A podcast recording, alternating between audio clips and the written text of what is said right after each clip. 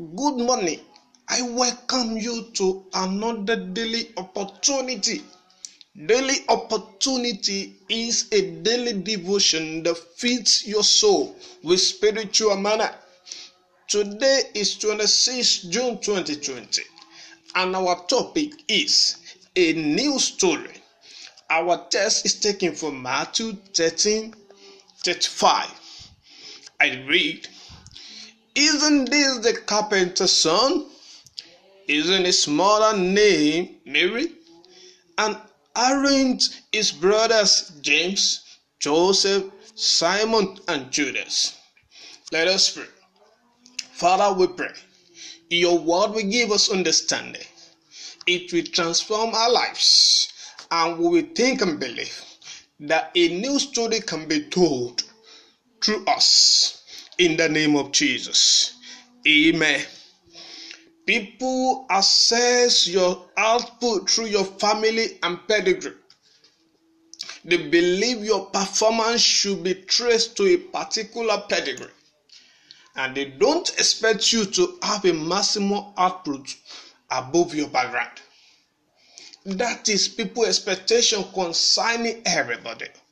Once they know you, they don't think you should perform more than what your family is. That is why the saying, like father, like son, is always flow with a son who shows a replicant of his father's performance in a particular endeavor.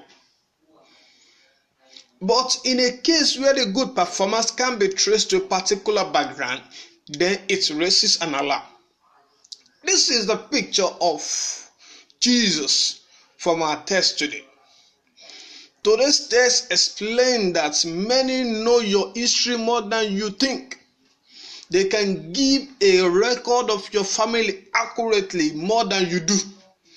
They will tell you how things work in your family. That is people for you. When Jesus teaching amazed the people, and they saw some of his miracles he performed, they began to question his authenticity. In another word, a carpenter, a son of a carpenter, can do such things. Hence they asked, where did this man get his wisdom, these miraculous powers? They asked, isn't this the carpenter's son? Isn't his mother's name Mary? Aren't his brother James, Joseph, Simon, and Judas? What they are saying in essence is that a carpenter's son should be performing anything that has to do with carpentry, but showing signs and wonders, healing people, and giving a good teaching should not be expected of him.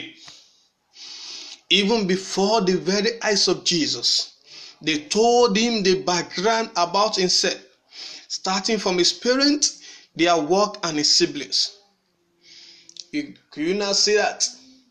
That is what people are saying. They told him everything about him. So if you are there and you think that people don't know about you, is a lie. You think they don't know about your, your, your history, is a lie. But in the life of Jesus in our text today, Jesus proved to the people of his time that family, background, or the work of one's parents can determine how far one can go in life. I tell you, your family, your background, the works of your parents can determine where you can go in life. He told a new good story about his, his family, beyond what people know them for. He proved to them that with God, things can change for better. Dear people of God, I don't know what your family background may look like, or the experience that has pushed you to one side of life, and you think that that is what God offers you. Today, I want you to know that God is ready to write a new story about your life if you are ready.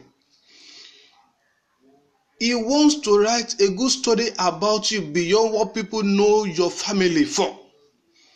He wants you to be the one that will bring your family up and write a good story out of them.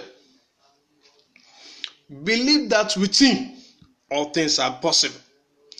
As I pray with you, even they did not believe that good thing can come out of Nazareth.